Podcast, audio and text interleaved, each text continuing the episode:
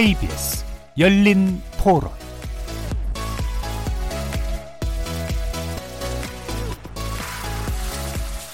안녕하십니까. KBS 열린 토론 정준희입니다.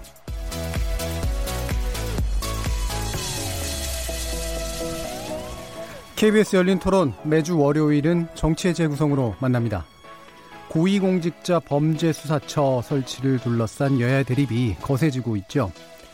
여당인 민주당은 지난 4월에 우선 처리안건으로 지정된 법안인 공수처 설치, 검경수사권 조정, 그리고 선거법 개정안 가운데 공수처법을 우선 처리한다고 입장을 정했습니다. 민주당 이인영 원내대표는 오는 수요일 실무 협상이 중대한 고비일 것 같다고 말했는데요.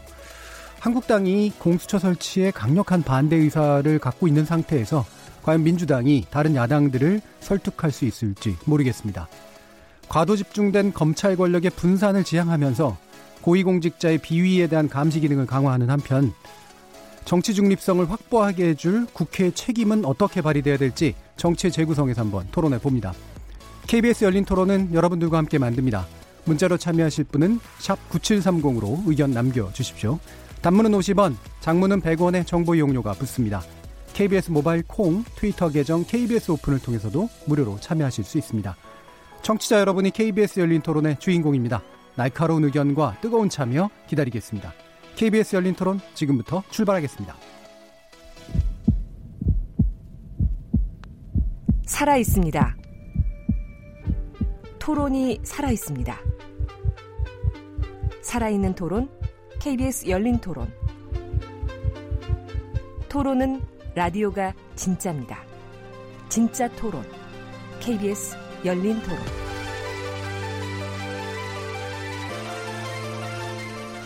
협치는 너무 멀고 대립만 남은 여의도 정치 여기서 새롭게 바꿔봅니다. 정치의 재구성 함께해 주실 네 분의 논객 소개합니다.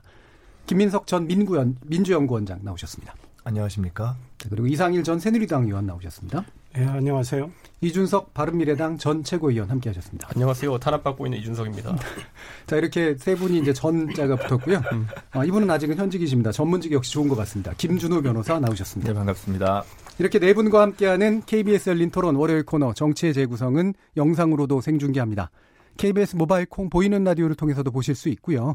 KBS 모바일 어플리케이션 마이케이 접속하시거나 유튜브 들어가셔서 KBS 일라디오 또는 KBS 열린 토론 검색하시면 지금 바로 저희들이 토론하는 모습 영상으로도 보실 수 있습니다. 구독 많이 눌러주시고요. 의견도 많이 달아주십시오. 생방송 놓치신 분들 나중에 팟캐스트로도 들으실 수 있고요. 매일 새벽 1시에 재방송도 됩니다. 자, 이렇게 함께할 방법까지 안내드렸고요. 정치의 재구성 본격적으로 시작해보겠습니다. KBS 열린 토론. 자, 지난 주말에도 집회가 여전히 이제 진행이 됐습니다. 어, 검찰개혁 촛불 집회가 국회 앞에서 열린 것이 또 특이한 사항인데요. 어, 국회가 검찰개혁 요구에 응답하라라는 이제 그런 어, 압력이 또 작동하고 있는 상태인 것 같습니다. 어, 이번 주가 분수령이 될 것 같다라는 관측은 여러 군데서 나오고 있고요. 특히 아까 말씀드렸듯이 민주당이 어, 공수처법을 우선 처리하겠다라고 하는 원래 이제 안이 나왔다가 잠시 접었다가 다시 이제 그 안이 나오고 있는 이제 그런 상태입니다. 일단 이제 현 여당의 이 결정에 대해서 어떻게 보시는지 먼저 의견 여쭙고 가겠습니다. 김민석 전 의원 여쭤야겠네요. 우선 지금 이 상황에서 그 과거의 합의의 틀이라는 게 있죠. 예. 근데 그럼에도 불구하고 이런 상황 변경 또 판단의 변경을 하게 되는 배경을 좀 이해 해주셨으면 좋겠다는 생각이 듭니다. 예. 역으로 생각하면 지금 상황에서 만약 어, 이런 변화를 하지 않고 그냥 가면 어떻게 될 것인가. 음. 결국 이제 뭐 이 모든 것의 취지는 이 검찰 개혁과 이 선거제도 개혁을 해야 결국 되는 거 아니겠습니까? 그리고 어, 어 어차피 찬반에 있는 것인데 개혁을 이루는 방향으로 가야 되는 것인데 지금 상황 그대로 가면 과연 애초에 이 패스트 트랙에 올렸던 당시 어떤 그런 절박성의 취지에 맞춰서 과연 시간을 그냥 쭉 가면 잘 될 것인가를 오히려 역으로 좀 생각해 봐야 되는 것이 아니냐. 그래서 다시 보면 첫째는 뭐 지금 말씀하신 것처럼 이미 검찰 개혁이 쟁점이 되면서 이제 국회 앞으로 촛불이 옮겨져 왔고 그 중에서도 공수처 법안이 핵심 법안으로 그러니까 국민적 쟁점으로 떠올라 있는 것이 있기 때문에 예. 이것을 우선 진행해야 될 그런 상황의 변경이라는 것이 있고요. 음.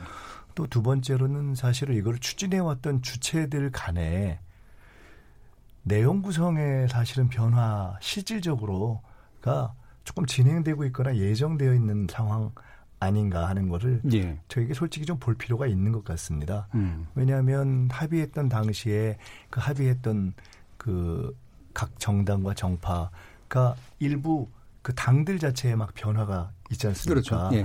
그렇기 때문에 지금은 이걸 어떻게 해야 실제로 그리고 그 안에서 찬성과 반대도 막 지금 막 혼재되고 음. 어떻게 입장이 갈 것인지 불투명한 상황이기 때문에 어, 그냥 이렇게 가는 것보다는 이 문제가 실제로 진행될 수 있는 현실적인 길을 좀 타진하고 타산해서 이제 새로운 방법을 택해야 될 때가 아니냐. 예. 더구나 이제 자유한국당 같은 경우는 또 다시 이제 공수처법에 대한 결사 반대를 얘기하고 있기 때문에 이런 상황에서 저희들이 애초의 원칙이라든가 합의의 근본 정신을 흔드는 것이 아니라 그 양자를 실현한다는 전제하에서 변화한 사회에 맞게 이렇게 단계적으로 실현하는 것이 가장 현실적으로 실현 가능성을 높이고 또 국정과 개혁에 대한 책임을 진 여당 입장에서는 책임을 다하는 것이 아닌가 예. 그런 고충이 반영되었다고 일단 이렇게 음. 말씀을 드릴 수 있을 것 같습니다. 네, 그러니까 공수처법을 매개로 지금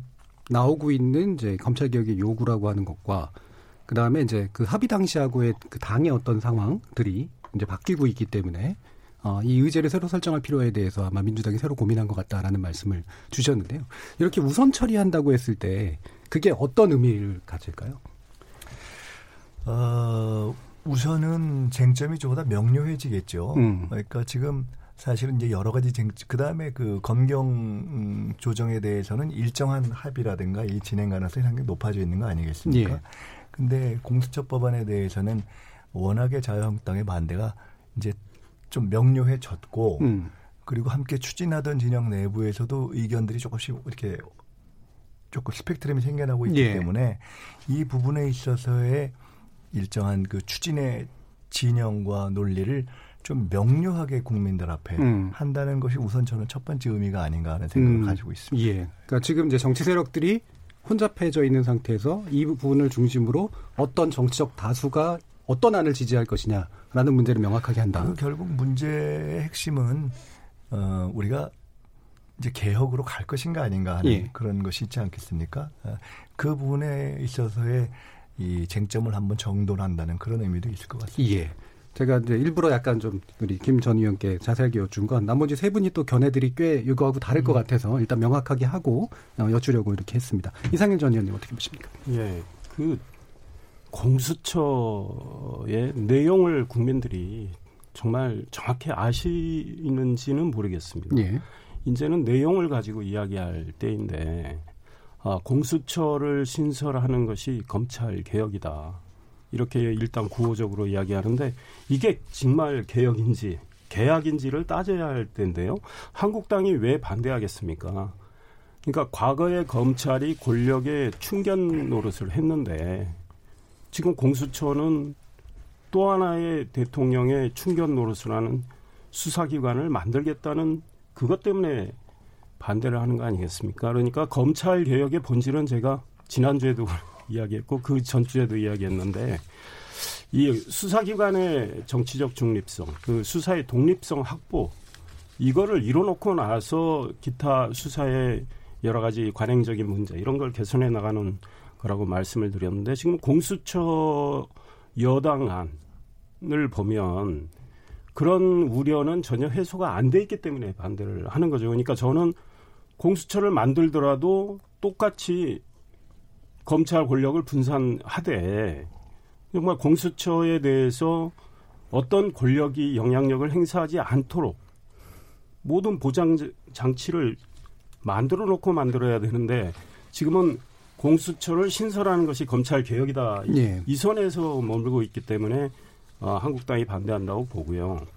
한국당은 많은 우려를 하는 거죠. 공수처를 신설하면 대통령한테 또 하나의 칼을 쥐어줘서 결국은 살아있는 권력은 보호를 하고 그 야당은 탄압하는 이런 걱정을 할 수밖에 없, 기 때문에 반대를 한다. 그러니까 이제는 공수처의 내용을 가지고 이야기를 하고 그에 대해서 우리들이 생각할 수 있는 여러 가지 우려를 다 해소를 해야 된다. 그게 안 된다면 공수처를 만들 이유도 없다라는 결론에 도달할 수도 있다. 예. 그러니까 어, 정말 검찰이든 공수처든 그리고 경찰이든 어떤 어, 범죄 혐의에 대해서도 성역 없이 권력의 눈치를 보지 않고 수사를 할 수 있게 만들어줘야 된다.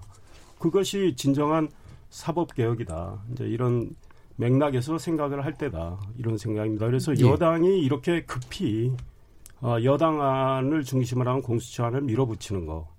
그거는 이 나라의 미래를 위해서도 바람직하지 않다 이런 생각이. 예.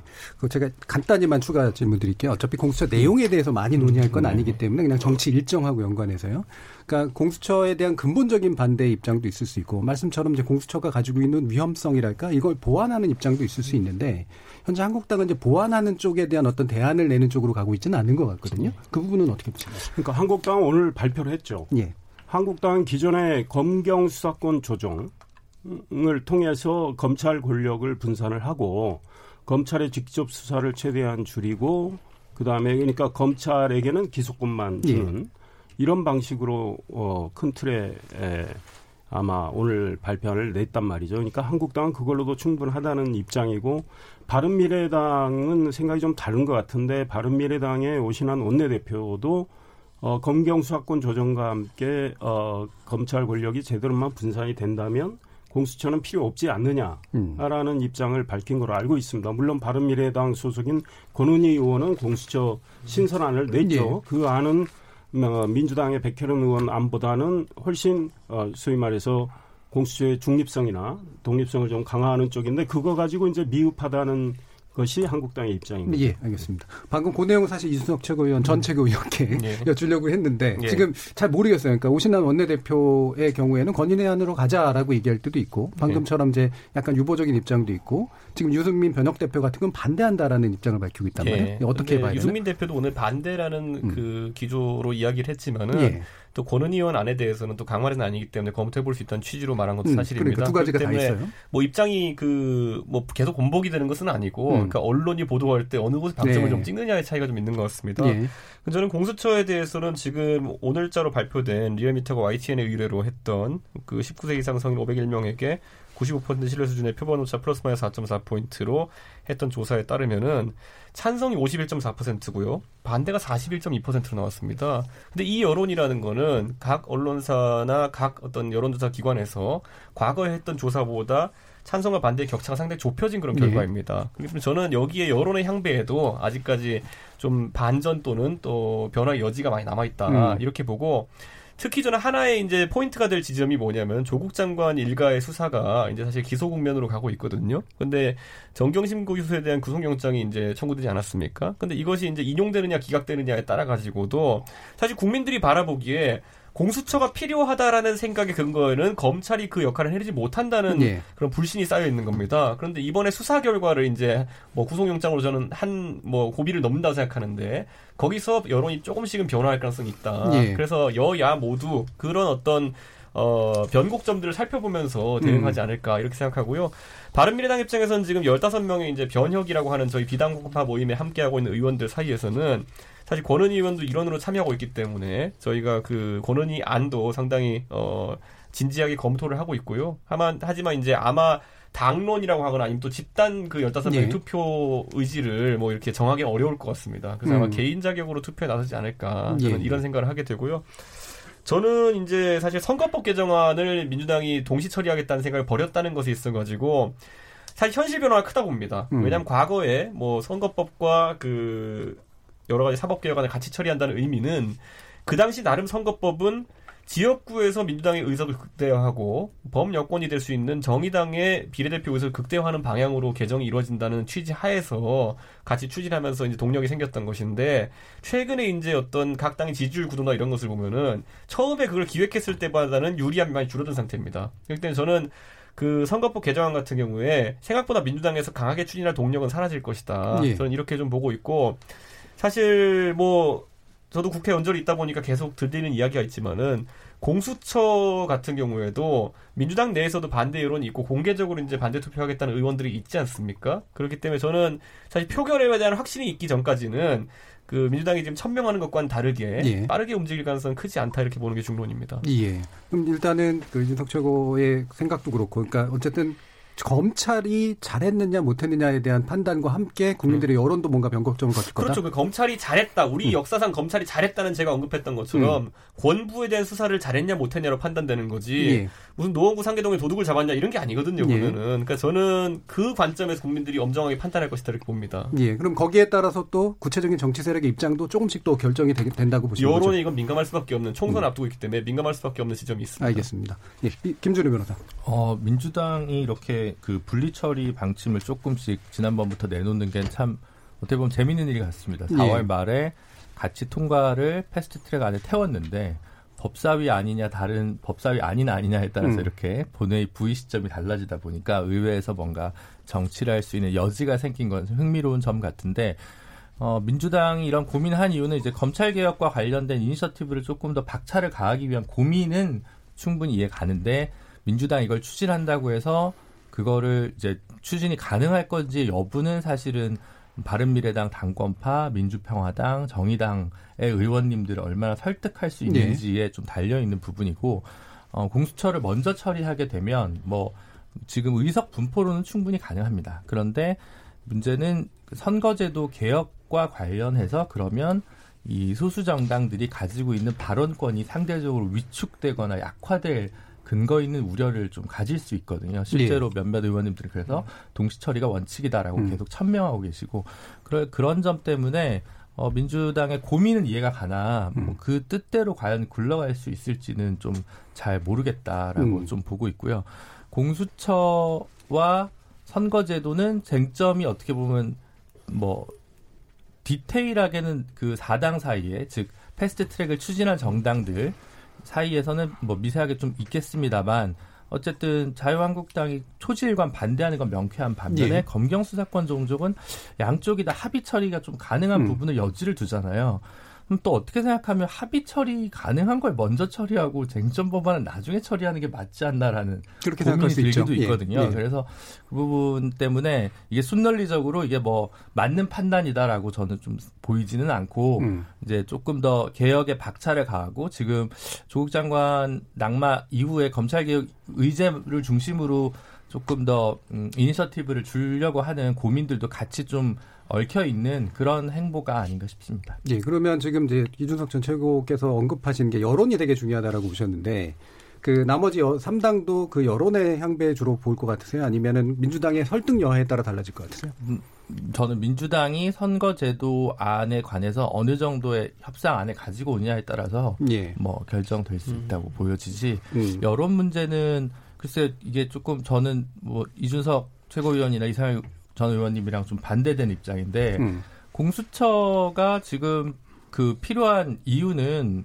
이게 지금 뭐 이, 이 정부에선 별 저희가 볼 때는 대통령을 위해 쓰일 일은 별로 없을 것 같거든요, 개인적으로. 음. 오히려 권은희 의원 안처럼 그 공수처장의 정치적 중립성을 보장하기 위해서 혹은 당파성을 막기 위해서 조금 더 보안장치, 제어장치를 더 두면 된다고 생각하는 입장이라서 저는 그래서 그렇다기보다는 그냥 이거는 말 그대로 검찰의 정치적 수사도 문제지만 검찰이 검찰 편이었던 거. 검찰이 자신 출신의 전현직 검사들에 대해서 너무 관대한 음. 처분과 기소를 했던 거에 대한 좀 예. 메기 효과랄까요? 이런 부분이 상당히 있기 때문에 정치적 문제랑 별개로 검찰 혁신, 검찰 개혁을 위해서 어, small size라도 공수처는 좀 출범시킬 필요가 있다고 보기 때문에 어, 이 뭐 법무부 장관 수사의 가능 여부와는 뭐 별개라고 좀 생각을 하고 있습니다. 예, 그 쟁점은 좀 뒤에서 한 번 더 얘기해 보고 김석 전 의원께 이제 여쭙고 싶은 게 방금 지적하신 내용에서 그러니까 이를테면 이제 합의가 가능한 건 먼저 하고 나머지는 뒤로 하는 게 낫지 않겠냐는 게 상식적으로 그냥 그렇게 생각할 가능성이 꽤 있거든요. 국민들 같은 경우도. 뭐 그렇게 예. 볼 수도 있습니다. 그렇게 예. 볼 수도 있는데 지금 말씀처럼 이미 이제 쟁점이 상당히 사라져서 음. 어차피 되지 않겠는가 하는 부분이 있는 반면에 지금 이미 국민들의 인식 속에서는 검찰 개혁의 핵심이 공수처의 통과 아니냐라는 예. 것이 이미 부상이 돼 버렸고 음. 그렇기 때문에 아까 이제 여론 말씀하셨습니다만은 이런 상황이라면은 그 더구나 자유한국당이 결사반대 뭐 이렇게 얘기를 하고 있고 또 그렇게 얘기하는 어, 주장하는 주장의 상당 부분은 저희가 볼 때는 조금 과도한 정치 공세에 불과하다라고 네. 생각되는 부분들이 많이 있기 때문에 그에 대해서 국민 앞에서 토론을 조금 더 집중적으로 해서 이 부분이 통과될 수 있게 하는 근거를 만드는 시간을 갖는 것이 굉장히 중요한 문제다라고 사실은 저희는 봅니다. 예. 어, 결국은 이제 할 것인가 말 것인가 지금 뭐 각 정당 내에서 의견들이 조금 이렇게 어, 복잡하게 지금 이제 스펙트럼이 생기고 있다 이렇게 했지만 할 것인가 말 것인가 하는 것들을 정돈해 내는 것이 굉장히 예. 중요하고요. 아까 뭐 급하다 또는 여당안 중심으로 한다 이렇게 얘기하셨는데 어, 바른미래당 자체에서도 사실은 아까 뭐 가령 뭐 오신환 원내대표는 어떻게 할지 권은 의원은 어떻게 할지 이게 지금 딱 정확하게 얘기를 좀 하시기 그렇잖아요. 음. 아, 저희 그저께 모여서 다 회의했습니다. 근데 뭐그 회의에서 예. 이제 바뀔 수도 있는 거죠. 저희가 과거의 경험을 보면 사실은 탄핵이라는 것을 앞에 놓고 어 자유한국당 그 당시에 이제 그 구여권에서 그 정도의 표가 나올지 사실은 예측할 수 없었죠. 그런데 결국은 최종적인 판단을 할 적에는 이게 국회의원들이 그래도 국민의 의견을 반영해서 해야 되는 것이고 예. 어, 그렇기 때문에 국민의 어떤 요구 앞에서 우리가 토론을 하고 자기 입장들을 명료하게 이렇게 드러내게 하는 과정과 시간이 저는 필요하다고 봅니다. 예. 어, 그런 의미에서 지금 공수처법을 어, 우선해서 하는 음. 그런 취지가 있다고 보고요. 아까 공수처법이 뭐 좋으냐 아니냐 하는 것은 오늘의 지금 논점은 주로 아니기 그렇죠. 때문에 예, 예. 조금 뒤로 미뤘습니다만은 아까 우리 김 변호사님 말씀하신 것처럼 어, 검찰의 독립성 또는 뭐 중립성 이 측면 외에도 공수처 특히나 이제 어, 법에서의 취지, 그 검찰 개혁의 취지의 측면은 기존의 검찰 또는 이 수사에서 검사 또는 판검사 등에 대한 좀 선별적 또는 봐주기 이런 게 너무 성역에 대한 견제가 예. 없었다 하는 것이 너무 많기 때문에 가령 뭐 기소율 이런 것만 봐도 뭐 검사들의 범죄 행위에 대한 검찰의 기소율이 뭐 최근 5년 동안에 몇 프로 뭐 1%가 안 된다는 거 아닙니까? 뭐 0.1%뭐 뭐 이렇게 된다는 거 아닙니까? 이런 등등에 대한 문제의식이 국민들이 있는 것이 사실 아닙니까? 그러니까 예. 우리가 그런 면을 얘기 안 하고 갈 수는 없는 거잖아요. 예. 근데 그런 상황에서 지나치게 이게 정치 공세가 돼서 저는 뭐, 어, 처음에 이 공수처법이 fast track 올라갈 때에 비해서 여론의 차이가 좀 좁아, 좁혀진 면이 있죠. 예. 근데 오히려 그렇기 때문에 더 지금은 이게 중요한 국민적 어젠다이기 때문에 이렇게 앞서서 올려놓고 토론하는 것이 필요한 시점이다 이렇게 봅니다. 예. 이게 이제 정치적 의사결정이라는 게 언제나 합의를 통해서만 만들어지는 건 아니니까요. 그러니까 다수가 뭘 지지하느냐를 확인하는 과정도 되게 중요한 거긴 한데, 어, 지금 그래서 제가 볼 때는 이제 민주당이 나름대로 여당으로서 어쨌든 쟁점을 부상시켜서 밀어붙인다라기보다는 그래 어떤 게 다수의 의견을 지지받느냐라고 하는 거 한번 밝혀보자 이런 쪽에 가까운 것 같긴 하거든요. 그리고 한 가지 더는 아까 이제 선거법에 대해서 의지가 없거나 예. 거기에 관련돼 있는 소수 정당의 어떤 의구심 또는 동력이 사라질 수 있는 가능성을 말씀하셨는데 그 부분에 대해서는 어, 신뢰를 담보할 수 있는 노력도 해야 될 거고 또 충분히 어, 이 현재 상황에 대한 취지도 설명을 하는 과정이 동반이 되겠죠. 예. 그러니까 그런 것을 통해서 지금 뭐 정의당도 그렇고 어, 평화당도 그렇고 또 대한신당도 그렇고 일정하게 논의가 진행되고 있는 것 아닙니까? 지금 이제 정의당은 이제 한번 이제 논의를 해보겠다고 지금 대한신당 쪽도 이제 공수처에 대한 기본적인 동의를 하겠다 정도고 바른미래당은 이제 아까 말씀처럼 이제 굉장히 좀 분산되어 있는 형태인 것 같고요. 어떻게 보세요, 김준우 의원님? 근데 이게 사실 원래는 검찰 개혁 관련 두 법안을 한꺼번에 다 먼저 처리하고 예. 선거법을 나중에 처리하자라는 제안이 나왔을 때는 사실은 이제 조국 장관 사퇴 시점을 마지노를 그대로 보고 이제 검찰개혁 법안 통과되면서 장관이 낭만은 하나의 시나리오가 있었다고 한다면 예. 조국 장관이 어쨌든 하차하고 나서는 조금 정치 상황이 좀 달라진 측면이 있어서 음. 어뭐 이렇게 그렇게 또 서둘러야 하냐라는 음. 어, 문제가 하나 있을 수 있을 것 같고요. 두 번째는 사실은 10월 말에 바로 국회 본회의 부의하기에는 어, 4당 간의 의견 조율이 아직은 조금 정리 안 된 부분이 있어서 예. 뭐 제가 뭐 이렇게 이렇게 얘기하면 그렇습니다만 어쨌든 10월에 통과될 가능성은 없다는 건 좀 쉽게 음, 예. 예상할 수 있을 것 같고 예. 11월 어느 시점인데 그럴 거면 아이 그만 뭐 선거제도까지 같이 하자 이렇게도 음. 얘기될 수 있어서 예. 결국 조금 그보다는 공론화의 의미가 조금 예, 더클 예. 수도 있겠다라는 생각을 해봅니다. 음, 예. 그렇기도 하고 지금 이렇게 해서 사실은 국회 밖에서의 광장에서의 어떤 국민들의 요구와 동력이 굉장히 중요한고 또 의미가 있는 것이긴 하지만 그것을 저희들이 뻔히 알고 뻔히 보면서 그 기존에 했던 합의의 어떤 원칙과 정신을 훼손하는 것이 아닌 한 그것 때문에 또 한 달을 그냥 간다는 것은 그것 또한 어떻게 보면은 정치라는 게 현실을 반영해야 된다는 입장에서 본다면은 좀 직무유기가 될 수 있는 것이 아닌가 하는 점을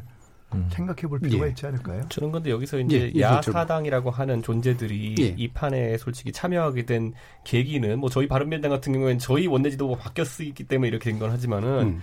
과거 원내지도부들이 참여했던 것은 결국에는 선거법이 매개가 됐던 것이거든요. 예. 사실 공수처는 이제 여권의 여당의 의지가 강했던 것이고, 근데 이것의 분리 처리에 대해 가지고는 기본적으로 신뢰관계가 훼손됐다라고 보는 것이 맞는 것이고요. 그 신뢰관계를 회복하기 위한 그런 어떤 조치들로서 어떤 뭐 신용 거래를 하자고 좀 이야기하는 것이거든요. 사실 뭐 어떻게든지 상황은 변할 수 있는 건데 무슨 말을 하더라도 믿음만으로 이제 하긴 어려운 상황이거든요. 원래 누가 조건부로 이런 걸 제시하면은 절대 받아주지 않는 것이 이제 당간의 원칙인 게 저희도 보면은 추석 때까지 10% 되면 사퇴하겠다 그랬던 분이 안 하고 있잖아요. 그러니까 저는 그런 것처럼 이거는 신뢰만을 해결될 수 있는 문제가 아니라 정의당 같은 경우는 잘 익히 아시지만은 이번에 심상정 위원장께서 그 정계특위를 맡으시면서 상당히 이 그 선거법 개정에 명운을 거셨어요. 예. 당의 명운과 그리고 심상정 위원장 개인의 명예를 걸었기 때문에 이 사안은 어떤 가벼운 구두 합의로는 신뢰가 회복되기 어렵다. 예. 그래서 저는 이번에 여당이 이런 사정을 모르는 것이 아닌데 애초에 분리 처리를 언급한 것 자체가 사실상의 공조 파기를 의미하는 것 아니냐. 왜냐하면 음. 정의당 아까 뭐 김준일 변호사도 언급했던 것처럼 실질적으로 빨리 처리할 수 있는 방법이 거의 없습니다. 그럼에도 불구하고 이걸 언급했다는 것은 사실상 공조 파기를 의미할 가능성이 있다. 그래서 저는 이거는 앞으로 모르겠습니다. 정치적 타결이 가능해질지보다는 이제는 좀 극적인 시나리오도 가능한 것이 예를 들어 선거법 같은 경우는 아까 제가 말했듯이 그 당시에 패스트트랙 올릴 시점의 유불리와 지금의 정당 간 유불리가 판이하게 달라졌습니다. 예. 조국 사태 이후에. 그렇기 때문에 지금 이미 그 원래 선거법에 대해서 합의 처리가 가능할 것이다라는 얘기가 돌았던 것이 자유한국당도 과거에는 제가 저도 비판했지만은 굉장히 이제 청개구리 같은 안을 내놨어요. 그러니까 비례성을 개선하자는데 전혀 반대 방향으로. 네, 줄이고 소선거구 270석에 예. 의석 줄이고 비례 없애자 뭐 이런 걸 내놨거든요. 그건 들어놓겠다는 거였는데 그것이 아니라 이제 조금은 그래도 비례성을 강화하는 방향으로의 대안들이 나오고 있다는 게 전해지고 있거든요. 예. 근데 근데 여기서 우리가 살펴보면요. 선거법이나 아니면은 사법개혁안도요. 야 4당 플러스 아, 야, 사, 야, 야당과 여당 플러스 4당이 합의하는 것보다는 자유한국당과 1대1 합의하는 것이 여당 입장에서 더 편리합니다. 예. 네, 그렇기 때문에 지금 우리가 올려놨던 패스트트랙에 사실상 정의당과 바른미래당, 그하고 민주평화당 등은 사실 올려는 놨지만은 의사결정의 주체는 이제 사실상 자유한국당을 넘어갔다고 보는 사람들도 있는 겁니다. 예. 그렇기 때문에 이 국면은 앞으로 저는 그래서 자유한국당 측에서도 이제 협상을 할 거라고 저는 생각을 하거든요.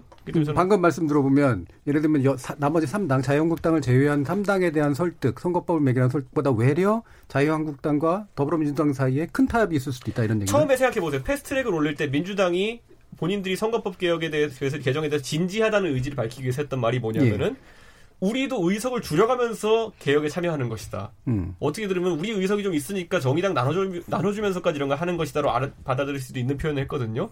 근데 지금 그 여유주가 사라졌다고 한다면은 협상을 자유한국당과 하는 것이 제일 그들 입장에 나은 겁니다. 예. 현행을 유지하든지 아니면은 뭐 중선거구, 대선거구 같은 대안이 나오든지. 예. 그렇기 때문에 저는 지금 상황에서 소위 말하는 정의당 그리고 민주평화당 대한정치연대 그리고 바른미래당 내 뭐 손 대표 측 세력 등이 가지고 있는 협상력이라는 것은 급격히 저하되었다 이렇게 음, 보는 게 이 부분 이상희 의원 얘기 먼저 네. 먼저, 아, 네. 먼저 잠깐만. 근데 예. 그게 거꾸로인 것 같은데 예. 왜냐하면 그러니까 그렇기 때문에 그 아까 얘기한 대한정치연대 정의당 민주평화당 바른미래당 당권파 분들이 공수처 본회의 부위에 바로 합의를 안 해주죠. 예. 왜냐하면 마지막에 자유한국당과 민주당이 큰 빅 메가딜을 할 수도 있기 때문에 예. 그렇기 때문에 오히려 공수처 우선 타결이 어려운 점이 있는 거죠. 음. 거꾸로 얘기하면 자유한국당한테 다시 키가 갈 수 있으니까 그 키를 놓을 리가 없거든요. 그렇기 때문에 공수처 우선 타결이 현실적으로 정무적으로 좀 어렵지 않냐라고 보는 게 맞지 않나요? 그래서 아. 제가 이걸 말씀드리자면은 민주당이 지금 들고 있는 건 100캐런 안이잖아요. 공수처에 대해서. 그리고 바른미래당이 주장하는 것은 이제 뭐 권은희 안 이렇게 있잖아요. 근데 그것에 비해서 대폭 약화된 그 공수처를 사실 껍데기만 남겨준 형태의 공수처 안도 협상 안에 지금 나와 있다는 얘기가 정가에 도는 거거든요. 근데 그걸 자유한국당은 그렇다고 그걸 받지는 않을 것 같아요. 근데 그것에 대해서 예를 들어 저는 공수처에 대해 가지고 뭐 예를 들어 대상 범위나 아니면 직제 등에 대해 가지고 변화를 가했을 때는 자유한국당도 뭐 선거법 개정에서 본인들의 이익이 맞는 부분이 있다고 한다면 합의할 가능성이 있고 예를 들어 공수처에 대해서 저는 뭐 그게 지금 이제 대통령 직속 기구 비슷하게 이렇게 구성되는 그러니까 사법부에도 포함되지 않고 뭐 행정부도 포함되지 않는 예. 기구로 되는 것처럼 되는 그런 모양새가 아니라 다른 모양새라면은 저는 뭐 반부패 기구로서의 성격, 특히 뭐 검찰과 판사 등에 특화된 기구 등으로 이제 재편한다면은 저는 합의가 가능한 지점도 있을 것이다 이런 생각입니다. 예, 그러니까 비슷한 문제로 두 가지 지금 다른 예상이 나와 예. 있는데요. 지금 이제 이준석 전 최고 같은 경우에는 외려 그러니까 공수처안을 대폭 줄이면서 선거법도 약간 바꾸면서 예. 자한당하고 자유한국당하고 이제 더불어민주당이 큰 타협을 할 가능성도 외려 있다라고 보시는 거고 외려 김준호 변호사는 그 이유 때문에라도 현재 우선 처리 일정은 아마 제대로 진행되지 않을 거다라고 이제 보시는 거고요. 네, 네. 예, 이 부분 이상일 전 의원 그러니까 뭐 정치의 내일을 우리가 알 수는 없는데 예. 아, 사실은 이 문제에 대해서 국가의 새로운 기구를 만드는 문제입니다. 그러니까 예. 아니 당장 10월 29일 날 처리하는 거하고 좀 한 달 뒤에 이제 사실 어 민주평화나 어, 대변인이 그랬나요? 11월 27일까지 예. 선거제와 예. 사법개혁안을 다 만들어서 네. 예. 그러니까 한 달 뒤에 처리하는 거하고 한 달 빨리 처리했다고 뭐가 그 개혁이 빨리 이루어졌다고 주장할 수 있나요? 그러니까 새로운 국가기구를 선출하는데 정말 충분한 심의가 있어야 되겠다. 음. 그러니까 이제 한국당도 오늘 검찰 개혁안을 내놨지만 한국당은 검경 수사권 조정을 하고 그러면 검찰의 비위는 어떻게 할 거냐 이 문제 의식. 예. 한국당도 음. 오늘 나름의 음. 법 저 대답을 내놨어요. 뭐냐면 검찰 비위에 대해서는 경찰이 상설 특검에 넘겨서 기소하도록 한다.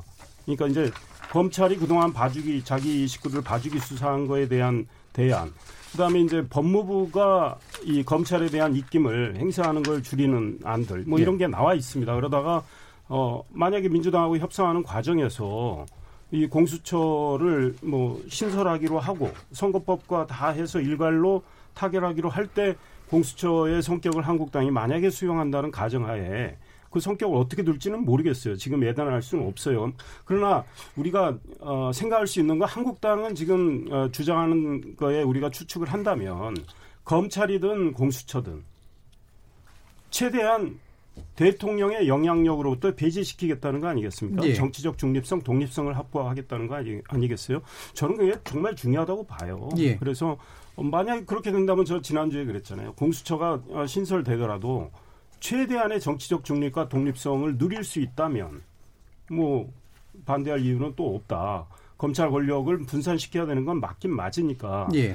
아, 그런데 그거를 민주당이 내놓은 안으로는 담보할 수 어려우니 어렵기 때문에 지금 반대를 하고 있고 민주당은 지금 23일까지 협상하되 안 되면 그게 데드라인이고 이제는 우리끼리 간다 이렇게 오늘 입장 발표한 거 아니겠습니까? 그러면 어 언제든 10월 29일 지나면 본회의에 올려서 표결 처리하겠다라는 건데 현실적으로 예상을 해본다면 백혜련 의원 안과 권은희 의원 안 가지고 서로 충분히 지금 그 두 안을 놓고 심의가 안 돼 있는 상황에서 두 안을 각각 본회의에 올린다고 가정한다면 결국은 민주당과 정의당이 다수니까 그 안, 백혜련 의원 안이 통과될 가능성이 있어요. 그렇다면 한국당 입장에서는 최악인 거죠. 그렇기 때문에 공수처 자체를 지금 반대하는 이런 상황인데, 그러니까 협상을 충분히 더 해서 최대한 접점을 마련하는 노력을 기울이지 않고 23일까지 협상하다 안 되면 한국당은 뺀채 다른 야당 설득해서 간다. 그런데 지금 제가 보니까 이미 뭐 여러분들 말씀하셨지만 다른 야당이 지금 선거법안은 놔두고 그 이 공수처 어, 설치 신설과 관련해서 민주당한테 다 협조해줄 지금 이유는 없다고 보고요. 그러니까 말이 우선 예. 국회의장은 어, 그런 기자간담회에서 그런 이야기를 했더라고요. 결국은 선거법 어, 개정안하고 어, 검경수사권 조정 법안하고 공수처 신설 법안하고 다 협상을 타결지어서 일괄 타결해서 패키지로 본회의에 상정할 수밖에 없지 않느냐. 예, 예. 저는 그렇게 갈 수밖에 없다 이런 생각이 예, 들어요. 그러니까 지금 우선 처리 일정을 밝히긴 했지만 계속 나오는 것처럼 일정상 그게 반드시 관철되기보다는 이게 이제 새로운 의제가 돼서 이 부분을 어떻게 통과시킬 것이냐의 문제로 재편이 되는 안 쪽으로 갈 것 같은데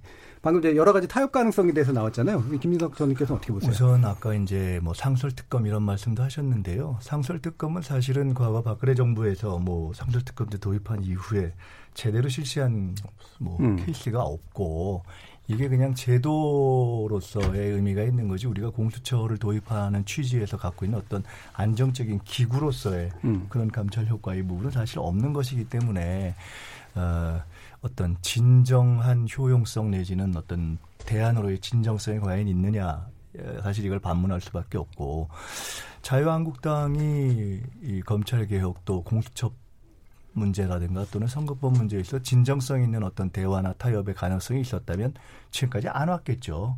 이렇게까지 안 오고 패스트트랙에 올라가지도 않은 거 아닙니까? 어, 그리고 아까 이제 이준석 최고께서 쭉 말씀하신 가운데 사실 선거법 합의 또 검찰 개혁 이거 두 가지 합의를 할 때 선거법이라는 것이 에, 정치권의 이해관계에 조금 더 이제 강한 비중이 있고 공수처 법안의 경우는 여당에게 중요한 거 아니냐 이렇게 말씀하셨는데 그 부분에 관련해서는 조금 교정이 필요한 것 같아요. 이게 음. 왜 공수처법이 뭐하러 이게 여당에게 필요한 겁니까? 이게 사실은 여야 상관없이 이게 각 정당에 오늘 뭐 논란이 있었습니다만은 지금 자유한국당의 전 지도부 뭐 전 대표 이런 분들을 포함해서 약 20년 이상 국가적 어젠다로 쭉 왔던 것이기 때문에 지금 각 정당 내의 사정이 달라져서 정파적 이해관계가 달라졌다는 것 때문에 이 공수처 자체가 그냥 이것은 뭐 여야 간의 이해관계의 문제다. 음. 이렇게 지금 얘기하는 거는 저는 조금 적절치 않다. 그 부분은 우리가 좀 공정할 필요가 있겠다라는 생각이 들고요. 그리고 선거법에 대해서 아까 말씀하신 것처럼 어 그런 의구심 가질 수 있죠. 그러나 그거를 쭉 설명하니까 지금 정의당이나 이런 분들도 그래 생각해 볼 수 있다 이렇게 하는 건 아니겠습니까? 저는 예.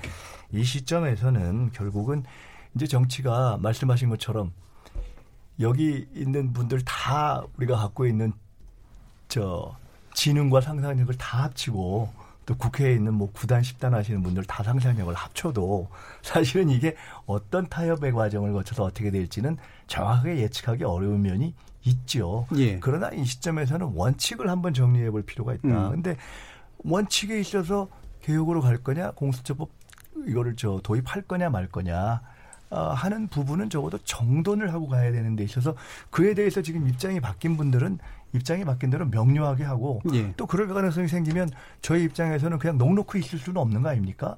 그러면 이걸 해야죠. 예. 그걸 하기 위한 이 변화한 시점에서의 필요가 있고 아까 야 뭐 한 달 있다 하면 무슨 문제가 있느냐 했는데 아유, 지금 우리가 겪어온 지난 한 달, 두 달이 그렇게 한 달을 그냥 그렇게 여유롭게 보낼 수 있는 상황일까? 그 부분에 대해서는 저는 국민이 이미 관심을 갖고 있는 상황인 많지. 예. 정치가 국민의 뜻에 답하는 것이라면 이미 쟁점으로 올라와 있는 이 상황에 대해서 최대한 하고 음. 또 선거법에 대해서는 신의를 지키면서 또 최대한 하고 그렇게 풀어가면 되는 것이 아닌가. 예. 아니, 민주당이 지금 이걸 추진하고 나서 빤히 그다음 저 상황에서 안변 싹 몰수하고서 선거법에 대해서는 나 몰라라. 아니 뭐 이게 무슨 뭐 바보도 아니고 저는 그것은 좀 과도한 의심 아닐까. 알겠습니다. 예, 2년 6개월 동안 예, 이상희 전 과거 정권 수사하면서 어, 지난주도 말씀드렸지만 고위공직 지낸 네 분이 스스로 목숨 끊고 검찰의 무리한 아, 수사 때문에 모멸감을 이기지 못해서 그럴 때 서초동 집회한 적이 있습니까? 정말 공수처 신설 이야기 한 적이 있어요? 2년 6개월 동안 그러면 뭐 했습니까? 지금은 국민들이 이걸 따져봐야 되는 겁니다. 왜 공수처장은, 왜 공수처 검사는 대통령이 임명해야 되는지, 검찰의 수사권, 기소권은 분리하자면서 왜 공수처 는 수사권과 비록 제한돼 있지만 기소권을 갖게 되는지, 검찰이 판사, 검사, 경무관급 이상 경찰에 대해서 공수처가 수사권, 기소권을 다 갖게 된다면 상권분리 훼손 여지는 없는지 또 판검사에 대한 사찰 소지는 없는지 그로 인한 다른 어, 인권 침해는 없는지 이런 것들을 국민들이 다 따져서 아셔야 될 거 아니에요. 예. 그런데 지금 공수처 설치는 이게 개혁이다 하면서 가능한 한 빨리 처리하겠다 밀어붙이는 이 상황이 사실 이게 저는 말이 안 된다고 보는 네, 거예요. 잠깐만, 그 잠깐만요. 한 말씀만. 예. 그래서 저 이 공수처 신설이 여당이 내놓은 안이 어떤 독소 조항을 갖고 있는지 어떤 부작용이 생길 수 있는지 예, 한국당이 알겠습니다. 반대하는 까닭은 왜 그러는 건지를 정말 진지하게 충분한 시간을 가지고 토론을 하고 국민들이 온전히 다 아신 상황에서 또 뭐 여론도 청취하고 해야 되는 거 아니겠습니까? 예. 공수처 신설 곧 이퀄 개혁이다. 이, 이 논의선에서 이제는 넘어가서 예. 내용을 심도 있게 따져야 되기 때문에 저는 예. 충분한 시간을 가지고 알겠습니다. 논의를 해야 예. 된다. 사실 열린 토론에서 검찰 개혁 시리즈로 사실 많이 논의했고요. 대신 이제 국민들이 정말 이걸 정말로 이해하고 있느냐의 문제는 또 별개로 우리가 따져봐야 될 문제인 것 같고요. 예, 김. 이 문제 많이 논의했기 때문에 사실은 요정책을 넘어가는 게 좋을 것 같아서 그냥 예. 김 변호사님한테 넘기겠는데 어, 그 지금 뭐 두 분 우리 저 이 최고위원님하고 이상일 의원님이 계속해서 공수처 문제에 대해서 한 측면에서의 문제를 제기해 오셨지만 그렇다면 왜 그것이 20년이 넘도록 계속 지속이 되었는지 왜 과거 한나라당에서 이회창 총재를 포함해서 쭉 문제 제기를 했는지 왜 현재 검찰도 어 기꺼이든 기꺼이가 아니든 찬성할 수밖에 없고 찬성하고 있는지 그리고 왜 그 공수처에 대해서 문제를 제기하지만 공수처가 제기된 근본 이유는 한국의 검찰 자체가 세계적으로 유례가 없는 이 무소불위의 권력을 갖고 있는 것은 왜 지적이 안 되는지 아까 또 말씀드렸지만 예. 판검사나 검사들 검찰 자체의 문제에 대해서는 이 얼마나 우리가 상대적으로 덜 제대로 파헤쳐지고 있는지 이런 것들을 공정하게 같이 보면서 얘기하는 것이 필요하다. 예. 과거에 이해창 전 한나라당 총재가 공수처 이야기했을 때그 예. 그 내용과 민주당 안이 같습니까? 그러니까 그 부분은 지금 논의할 부분이 예. 아닌 것 같아서요. 예. 예. 국감에서 윤석열 검찰총장이 이야기했죠. 미국처럼 어, 법무부 안에 그, 금융수사청, 뭐 마약수사청.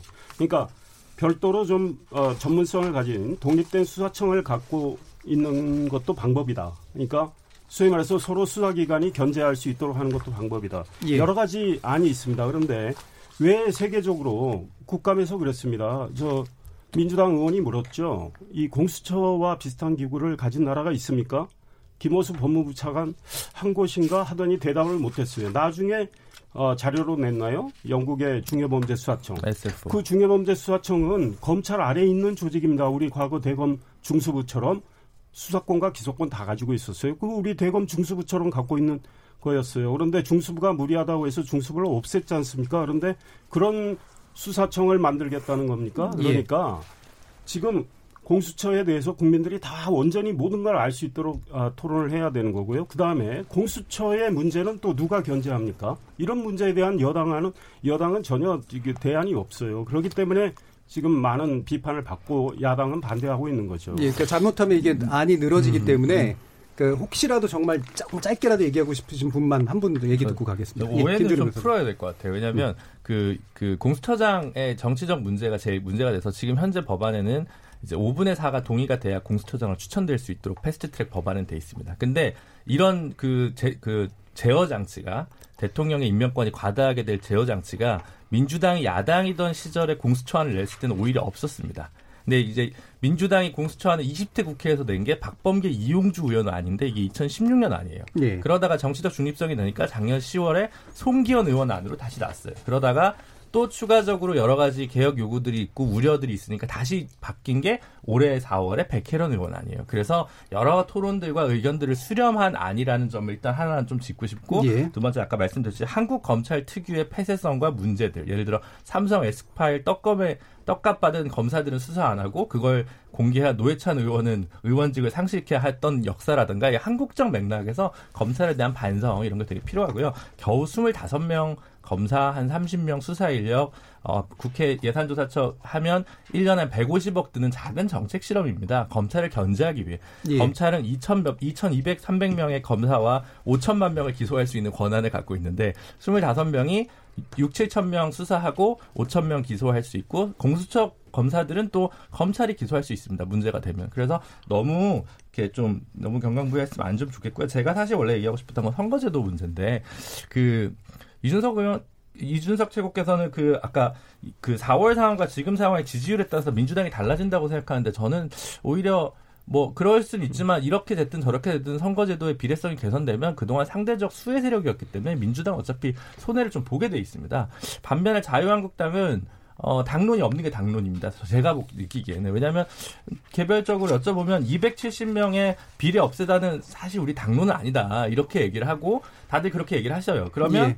실제로는 수도권 의원과 어, 영남 TK 뭐 PK 있는 의원님들 간에 좀 정치적 유불리가 달아서 당론을 형성하기 어려운 것이 자유한국당의 현실적인 상황이기 때문에 마지막까지 가서도 자유한국당이 뭔가 여기와 빅딜을 하기엔 제가 볼 때는 가능성이 그 당내 이니셔티브를 가지고 그거를 싸우기보다는 차라리 그냥 어 제가 생각하기엔 지금 12월 첫째 주에 마지막에 이제 그 정기 국회 끝날 때쯤에 어, 자유한국당이 필리버스터를 예. 할것 같습니다. 알겠습니다. 그래서 그 장면을 예. 오히려 기다리는 게 맞지 않나 제가 다른 반박은 안 하고 이것만 할게요. 음. 그러니까 공수처장 두 명 추천하는데 추천위원 일곱 명 중에 여섯 명이 찬성하면 된다는 거 아닙니까?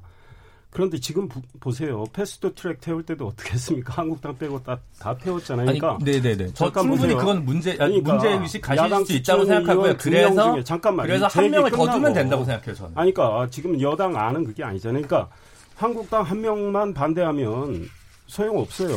어, 그렇기 때문에 지금 대통령이 임명하게 하는 이런 구조 알겠습니다. 이런 거는 예. 다 제거가 되고 예. 정말 한국당이 만약에 공수처가 충분한 정치적 중립성과 수사의 독립성을 확보된다면 한국당도 뭐 저는 뭐 생각할 수 있다고 봐요. 네, 네, 네, 네. 지금 예. 현재는 그게 아니고 민주당은 가능한 한 민주당 안으로 지금 빨리 처리하겠다는 이런 상황 아닙니까? 그러니까 당연히 예, 예. 반대하는 거죠. 알겠습니다. 왜냐하면 제가 자꾸 이제 말을 끊게 되는 음. 이유가 지금 자꾸 안 가지고 얘기하는 게 아니라 국회 안에 중요하죠, 근데. 국회 아니 그 논의는 많이 했고요. 국회 안에서의 타협 가능성에 대한 여러분들의 정치적 식견을 가지고 이제 여쭙는 것이었었기 때문에 제가 죄송하지만 약간 이제 끊고 가야 될 수밖에 없습니다. 시간이 좀 많이 갔습니다. 이 당연히도 민주주의는 정치, 민주주의 정치는 대립과 갈등에 기초를 둘 수밖에 없는데요. 어, 지금이 대립을 해소하기 위한 정치일지 또는 대립 그 자체가 존재 목적인 정치일지 국회에게 주어진 시간 그렇게 오래 남지 않은 것 같습니다. 지금 여러분께서는 KBS 열린 토론과 함께하고 계십니다.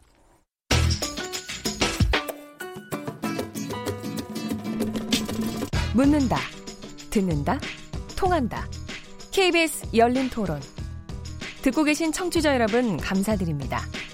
들으면서 답답한 부분은 없으신가요? 궁금한 점은요? 그렇다면 함께 토론에 참여하시죠. 유료 문자 9730을 이용하시면 됩니다. 단문은 50원, 장문은 100원의 정보 이용료가 있습니다. 스마트폰 어플리케이션 KBS 모바일 콩을 통해서도 무료로 참여하실 수 있습니다. KBS 열린 토론은 언제나 열려 있습니다.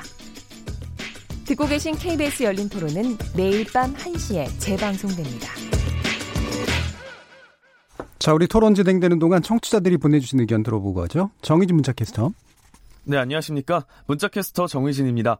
공수처 설치에 대해 청취자 여러분이 보내주신 의견 소개해드리겠습니다. 먼저 유튜브로 무심천님. 공수처를 설치하라. 검찰개혁, 언론개혁, 지금이 적깁니다. 유튜브로 PK브리님. 공수처 없는 검찰개혁은 안고 빠진 찐빵이죠. 문자로 9550님. 공수처 이왕 시작했으니 일단 시도해 보았으면 좋겠어요. 혹시 이 핑계 저 핑계 대며 싸우다 말 것 같아서 우려됩니다. 유튜브로 정세영님, 권은이한 그거라도 해주세요. 유튜브로 엔빅토리님, 일단 한번 실시해 보라니까요 해주셨고요. 콩으로 황운규님, 본인들 밥줄인 선거법도 뒤로 하고 공수처를 외친다? 그동안 정치인들의 행태를 보면 의심이 갑니다. 문자로 1246님, 공수처법에 대통령 친인척과 국회의원은 왜 빠지나요? 유튜브로 남한상윤님, 중요한 것은 국민이 원한다는 겁니다. 국회의원들이 좌지우지할 문제가 아니에요. 권력형 비리단제를 위한 공수처. 이번에야말로 진짜 간절히 원합니다. 유튜브로 제니킴님, 공수처 설치는 유승민 의원도 공약했던 것 해주셨고요. 콩 아이디 K7410으로 시작하는 분. 공수처가 정답은 아니지만 그래도 있어야 합니다. 검찰 자신을 위해서라도 정치적 부담을 줄이기 위해서요. 콩으로 큰선비님, 국회에서 싸우지 말고 공수처장은 총선에서 투표로 직접 국민들이 선출하는 게 좋을 듯 합니다. 라고 보내주셨습니다. 네, KBS 열린 토론. 지금 방송을 듣고 계신 여러분이 시민 농객입니다. 계속해서 청취자 여러분들의 날카로운 시선과 의견 보내주세요. 지금까지 문자캐스터 정의진이었습니다.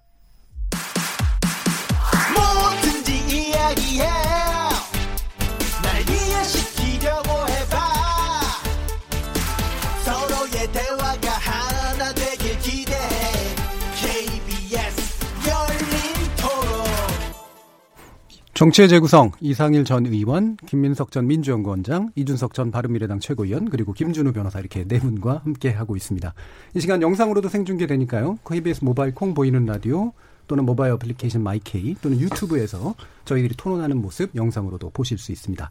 자, 사실 또 이 부분 굉장히 좀 많이 관심이 집중되고 있는 바른미래당 내분에 관련된 이야기인데요.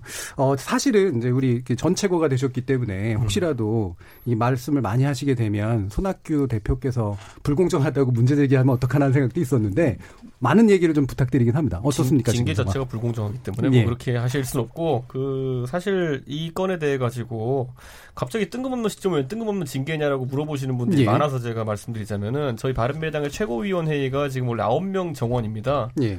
그런데 소위 말하는 비당권파가 5명 그리고 당권파가 4명입니다. 예. 그렇기 때문에 손학규 대표가 지금 주최하는 최고위원회의에 보통 두 명 정도, 세 명 정도 최고위원들이 나가고 나머지는 다 불참 중입니다. 음. 그래서 당무를 진행할 수 없는 상황이 되니까 근데 사실 하태경 의원 최고위원이죠. 그래서 저까지 해서 이제 징계를 하면은 숫자를 낮출 수가 있습니다. 그래서 이제 사실 의결권을 손학규 대표 측에 생사할 수 있는 것인데 그렇게 저희를 징계했더니 또 그 다음 단계로 원래 당권파로 분류되었던 문병호 최고위원께서 뭐 부당한 징계니까 이런 건 동참할 수 없다. 그래서 또 이제 되었기 때문에 저 다음에 이제 문병호 최고위원 징계하는 모습이 아마 곧 이제 언론 보도를 탈 겁니다. 네. 어, 많이 학수고 내주시고요.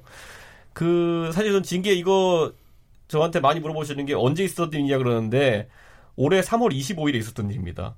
3월 25일에 예. 열린 토론 끝나고 제가 그 사실 청년 정치학교라는 곳에서 뭐 행사하고 나서 뒤풀이하는 자리가 있다 그래서 여의도 옆에 이제 호프집 갔는데 그 자리에서 이제 사석 대화를 녹취해가지고 이제 이렇게 뭐 징계를 하겠다 나선 것인데 5월 달에 이미 징계 안 하기로 결정을 해서 저는 통지문까지 왔었는데 윤리위원장이 바뀌신 다음에 이제 다시 징계를 하겠다고 했으니까 뭐 이거 일사부재리에도 맞지 않는 그런 상황이고요. 예.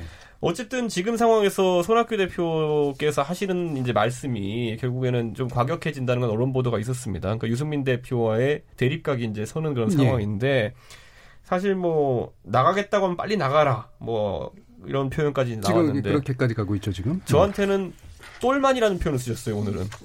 예, 그래가지고 참 유감이고요. 근데 저는 이제 바른미래당의 지금 이제 변화와 혁신을 위한 예. 비상행동, 변혁이라고 하는 비당권파 모임에서 사실 저희한테 목적이 뭐냐라고 물어보시는 분들이 있어요. 음. 첫째는 우선 당의 정상화입니다. 네. 그리고 둘째는 당의 음. 정상화가 여의치 않은 경우에는 결국에는 정계 개편에 굉장히 적극적인 자세로 임하겠다는 것이 저희 두 번째 목표거든요. 예. 그렇기 때문에 적극적이라면 함은 나중에 이제 구성원들의 동의가 모아지는 순간 뭐 탈당 및 신당 창당까지 염두에 두고 움직이는 것까지는 사실이라고 제가 확인할 수 있을 것 같습니다. 예, 일단 1단계에서 정상화가 안 되면 예. 이제는 탈당과 창당까지도 결심하고 있다. 예. 근데 뭐 음. 뭐 정상화에 저는 뭐 가능성 있다 보는 있다고 것이 음. 예. 이번 주에 재밌는 일들이 많이 벌어질 거라고 제가 예고를 하겠습니다. 음. 예. 약간 더 힌트를 주시면. 예, 그 뭐 현재 싸울, 당권파에게 뭔가 문제가 있을 수 있다. 아, 싸울 땐 싸워야 된다 생각합니다. 음, 예. 알겠습니다. 예. 자, 저기 이상일 전 의원도 사실은 네. 이 뭔가 개혁 보수에 대한 입장이 굉장히 좀 있으신 걸로 알고 있는데 네. 지금 바라보시면서 어떠세요?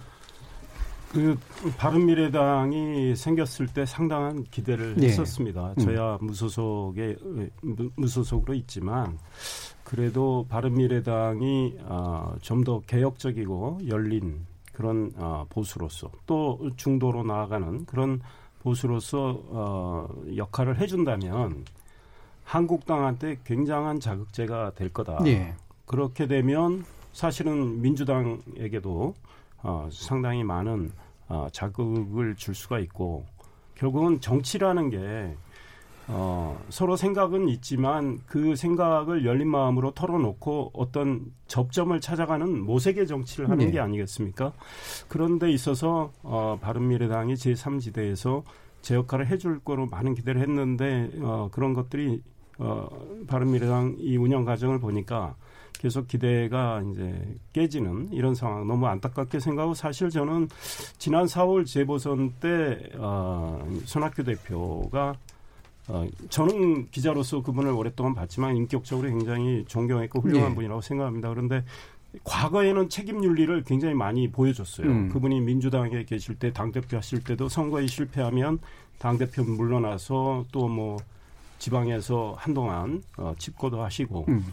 그랬는데 지난 4월은 어떤 그런 책임 윤리나 이런 면이 어, 그 보여지지 않고 어, 이 당권을 계속 갖고 계셔서 참 정치가 이제 오랫동안 하셨는데 마무리하는 상황에서 좀 안타깝다 이런 생각을 했고요. 예. 또 본인이 어, 추석 때가 지나면 당 지지율이 10%가 안 되면 아, 물러나겠다 음. 스스로 국민께 약속하신 건데 그것도 물론 본인으로서 하신 말씀은 있겠지만 그것도 안 지키고 하면서 이제 당이 이제는 양분되는 상황이고 어, 뭐 이준석 전 최고가 이야기했듯이 정상화가 1차 목표로 가지만 저는 불가능하다고 봅니다. 예. 그래서 결국은 헤어질 수밖에 없는 상황이라고 보는데 아, 이 바른미래당이 이렇게 잠깐 아, 명멸하듯이 이렇게 사라지는 거. 게다가 우리 정치에 어떤 자극도 주지 못하고 어떤 시사점도 주지 못하고 오히려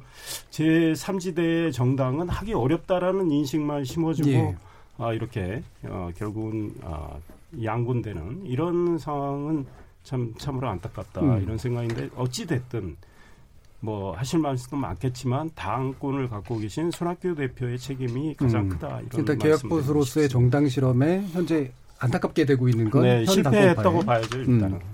네. 그럼 이 부분 제가 추가 질문 드릴게요. 그러니까 유승민 의원이 탄핵의 강을 건너자 이렇게 얘기를 했단 말이에요. 네, 네. 사실은 지금 이제 보수 통합이라는 게 무분별한 통합이 아니라 탄핵에 대해서 논의하기보다는 새로운 보수의 어떤 창출을 위해서 만약에 협상할 수 있다면 하겠다라는 정도라고 보신다면 어떻게 가능성을 타진하시나요?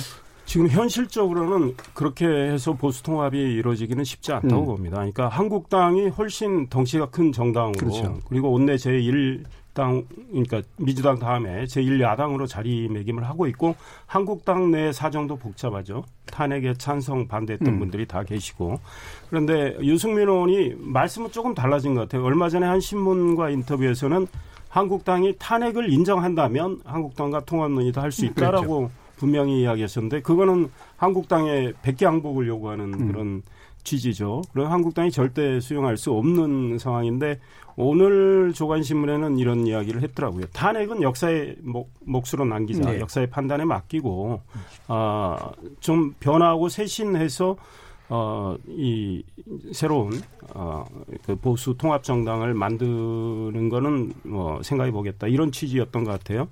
저는 그렇게 한다면 가능성은 있다고 봐요. 물론 음. 이제 어, 유승민 어, 전 대표가 생각하는 변화와 쇄신 내 어떤 기준과 수준이 있을 거고 한국당 내에서 생각하는 것들이 있을 거고 그런 건 차이가 있을 수 있는데 그거는 그런 차이는 서로 대, 대화해 나가면서 좁힐 수는 있겠다. 이제 이런 생각인데 어, 일단은 바른미래당을 정리하고 나서 음. 그런 논의가 이루어질 것 같아서 예. 결국은 12월 정기국회가 끝나고 나야 움직임이 있지 않을까 이런 생각이 듭니다. 그러니까 탈당이나 창당까지 이루어지고 난 다음에야 뭔가 그게 가능할 거라고 보세요?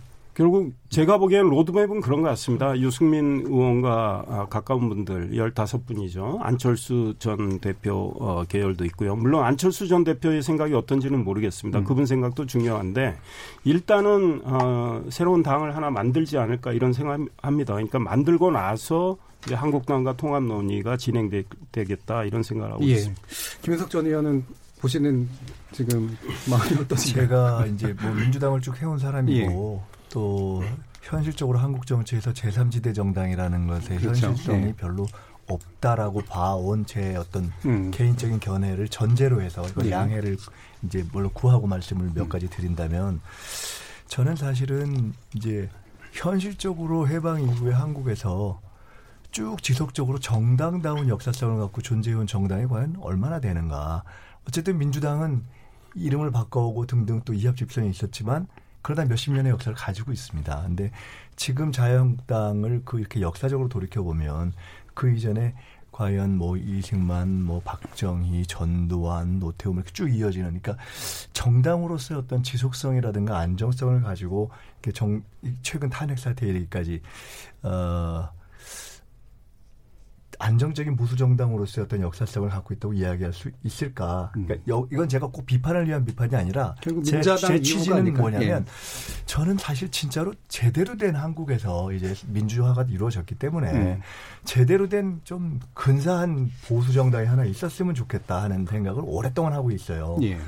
그런데 그런 점에 있어서 바른 미래당이 조금 이도 저도 아닌 그런 입장을 쭉 취해온 것에서 갖는 필연적인 어떤 지금 한계에 봉착하는 것이 아닌가라는 생각이 들고 저는 이제 누가 됐건 사실은 어, 뭐 유승민 의원이 됐건 또 여기 우리 이준석 최고위원이 계시기 때문에 이렇게 보면 좀 건강한 젊은 보수 정치인들이 선택할 수 있는 그런 정당이 좀 만들어졌으면 그런데 그 정당은 제가 기대하기는 예를 들어 뭐 어떤 우리 일본과 관련된 역사적 문제에 대해서도 대중의 상식에 기초하고 뭐 광주 문제 이런 거에 대해서도 너무 황당한 얘기를 하지 않고 뭐 이런 어떤 예. 또 부정부패 이런 문제에 대해서도 좀 기초가 다르고 그다음에 탄핵 이런 문제에 대해서는 역사적인 어떤 국민의 판단이 내려지는 것으로 인정하는 뭐 이런 기초 위에서 갈 수 있는 그런 정당이 만들어진다면 당장은 어렵겠지만은 국민을 믿고 가면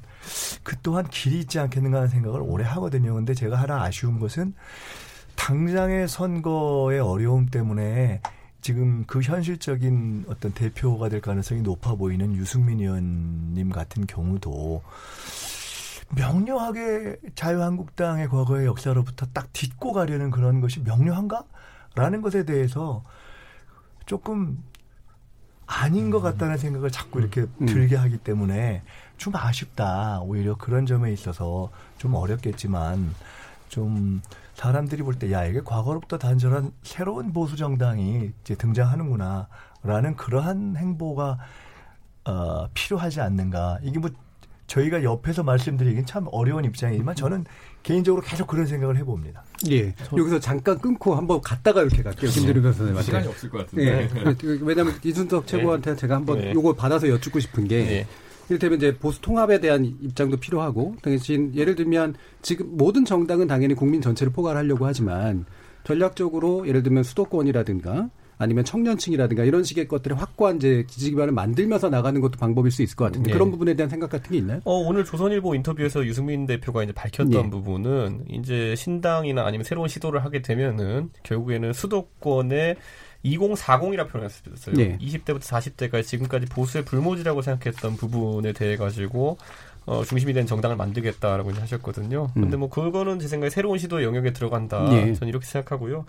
저는 당연히 자유한국당과의 통합 관련해 가지고 많은 국민들이 관심이 있을 것이다 이렇게 음. 판단하는데 저는 지금 유승민 대표가 내건 조건이라고 함은 음. 아까 이상일 의원도 언급하셨듯이 다소 과거보다 완화된 측면도 있는 조건입니다. 네. 하지만 저는 자유한국당이 절대 받지 않을 조건이다라는 확신도 또 있습니다. 음. 왜냐하면 지금까지 뭐 어떤 뭐 친박 청산이라든지 한 개혁 보수를 받아들인다 이런 요구 조건은 3년째 저희가 하고 있는 것이거든요. 그런데 그 중에 일부라도 받아들이겠다는 시그널이 온 적이 없었습니다. 그렇기 때문에 저는 그런 의미라기보다는 지금 저희 바른미래당 내에 보수 성, 성향을 가진 구성원들 중에서도 절차적으로 그래도 자유한국당과의 어떤 뭐 논의나 이런 걸 진행해 보는 것이 먼저 어떻냐라고 하는 분들이 있어서 유승민 예. 대표가 뭐 그런 내부의 어떤 그런 불만을 잠재우기 위해서 하는 측면도 있기 때문에 저는 이걸 단순히 뭐 유승민 대표가 신념을 바꿨다 소신 반영다 하기보다는 개인이 아니라 이제 변혁이라는 15명 모임의 대표체로 대표자로서 예. 있는 것이기 때문에 내부 구성원들의 목소리를 소수 의견이라도 전달할 필요가 있었다. 저는 이렇게 보면 될 것 같습니다. 공수처도 보면은 말이 오락가락간다 하지만은 사실 그 안에 두 가지 내용이 다 들어있다고 제가 말씀드렸잖아요. 예. 그러니까 그거는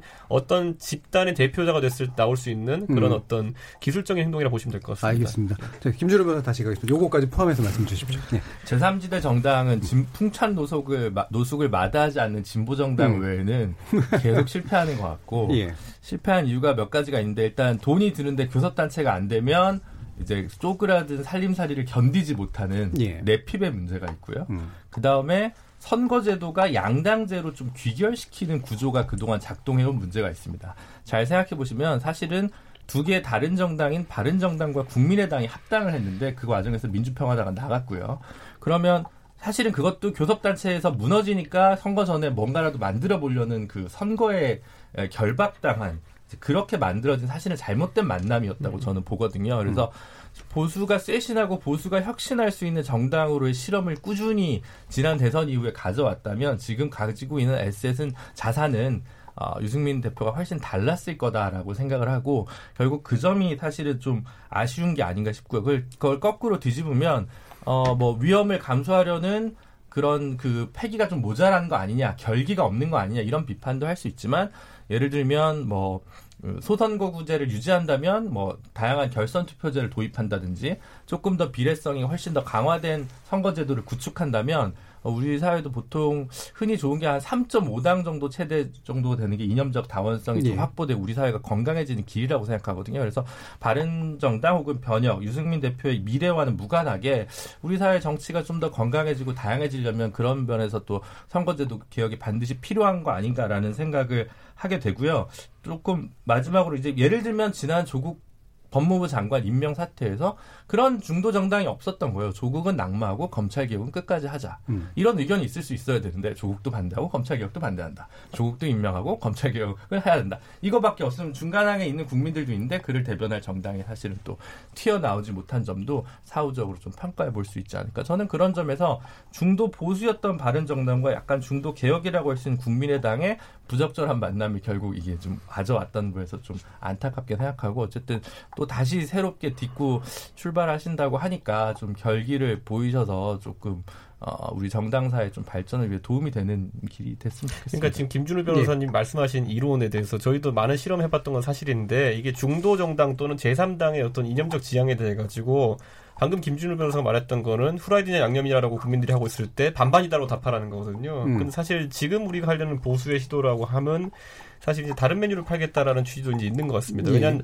반반 실험이 가질 한계성을 확인한 것이 저는 바른미래당의 약간 지금까지 모습이었다. 음. 맨, 맨날 뭔가 중재안은 나오는데 그 중재안이 뭐 유치원 때도 그러면 패스트트랙 할 때도 중재안이 바른미래당 아니었거든요. 근데 그게 나중에는 보면 회색 분자처럼 이제 결론이 나는 상황이 많아가지고 마늘 통닭 이런 건가요? 그냥 뭐 새로운 메 치킨이 아닌 다른 걸 팔아야겠다는 생각을 아, 예. 하는 그런 상황이 왔습니다. 근데 예. 사실 진보 정당도 그것 때문에 항상 민주당의 이중대 아니냐는 비난을 받으면서 꿋꿋하게 버티고 음. 있는 거거든요. 그러니까 그거는 한두의 실험을 가지고는 연륜이 생기고 그런 그 어떤 정치적 스페이스가 생기는 건 아니라고 보는데 그 점에선 좀 항상 2년마다 돌아오는 큰 선거에 그 속박당해서 더 이제 길게 못 가는 게 아닌가 저는 그런 아니 근데 그 당은 오히려 이념적으로 민주당보다 더 왼쪽에 있기 때문에 사실 편해요. 그러니까 프라이드냐 아니면 양념이냐 하면 왼쪽에 또 생닭을 파는 곳이 있을 수 있는 곳인데 저희는 희한한 위치를 하다 보니까 이게 참 어려웠습니다. 혹시 신당을 하시게 되면 예. 앞으로 안 바뀔 이름을 하나 잘 좀 만들어 보십시오. 민주당 같은 거요? 그 민주당이라는 이름을 새로 만들기는 참 어려워요. 장명 잘하시니까 한번 제안해 주시죠. 아니, 네. 한국에서 네. 민주당이라는 이름은 역사성이 있는 네. 것이기 때문에 그건 좀 어려울 것이지만 그런 새로운 이름을 하나 잘 연구해 보시라는 뜻은 그 이름 자체를 고민하는 것에 어떤 지속성이 뭘까 하는 것에 대한 고민이 담겨 있는 것이 아니냐. 예. 진짜 국민들이 자꾸 이게 당들 바뀌고 자꾸, 자꾸 당 이름 바뀌는 거에 대해서 참 괴롭거든요. 제가 음. 오늘 비밀 하나 공개하자면 바른 정당을 저희가 체험 시작하기 전에 음. 유승민 의원은 보수당 하고 싶어 했습니다. 음. 그런데 이제 그게 사실 어, 의원들 논의를 거치다 보니까 좀 더 세속적인 이름을 와서 바른정당이 된 겁니다. 음. 네, 그러니까 사실 그런 어떤 좀 정통 보수적인 그런 길을 가겠다는 생각은 예. 구성원들 사이에 공유가 되어가고 있는 것 같습니다. 음, 알겠습니다. 보수당을 어떻게 좀 잘 좋은 이름으로 만들지 한번 또 고민이 진행돼야 될 것 같습니다. KBS 열린 토론 월요일 코너 정치의 재구성은 이렇게 마무리하겠습니다. 오늘 토론 함께 해 주신 김민석 전 민주연구원장, 이상일 전 새누리당 의원, 이준석 전 바른미래당 최고위원, 그리고 김준우 변호사 모두 수고하셨습니다. 감사합니다. 감사합니다. 감사합니다. 참여해 주신 시민 논객, 청취자 여러분 모두 감사드리고요. 청취자들의 적극적인 참여로 만드는 KBS 열린 토론, 토론을 통해서 우리 사회 합의의 길을 찾아가도록 하겠습니다. 저는 내일 저녁 7시 20분에 다시 찾아뵙겠습니다. 지금까지 KBS 열린 토론 정준이었습니다. Thank you.